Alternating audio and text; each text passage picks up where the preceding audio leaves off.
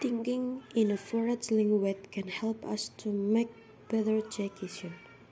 According to a study done by research at the University of Chicago, thinking in a foreign language can affect our decision making. It makes us make more rational decisions. According to the study's co-author Sayuri Hayakawa, the change in the quality of decision of is because of the emotion associated with our native language. When we think in our native language, we cannot remove the emotion associated with the with and hence cannot think as logically.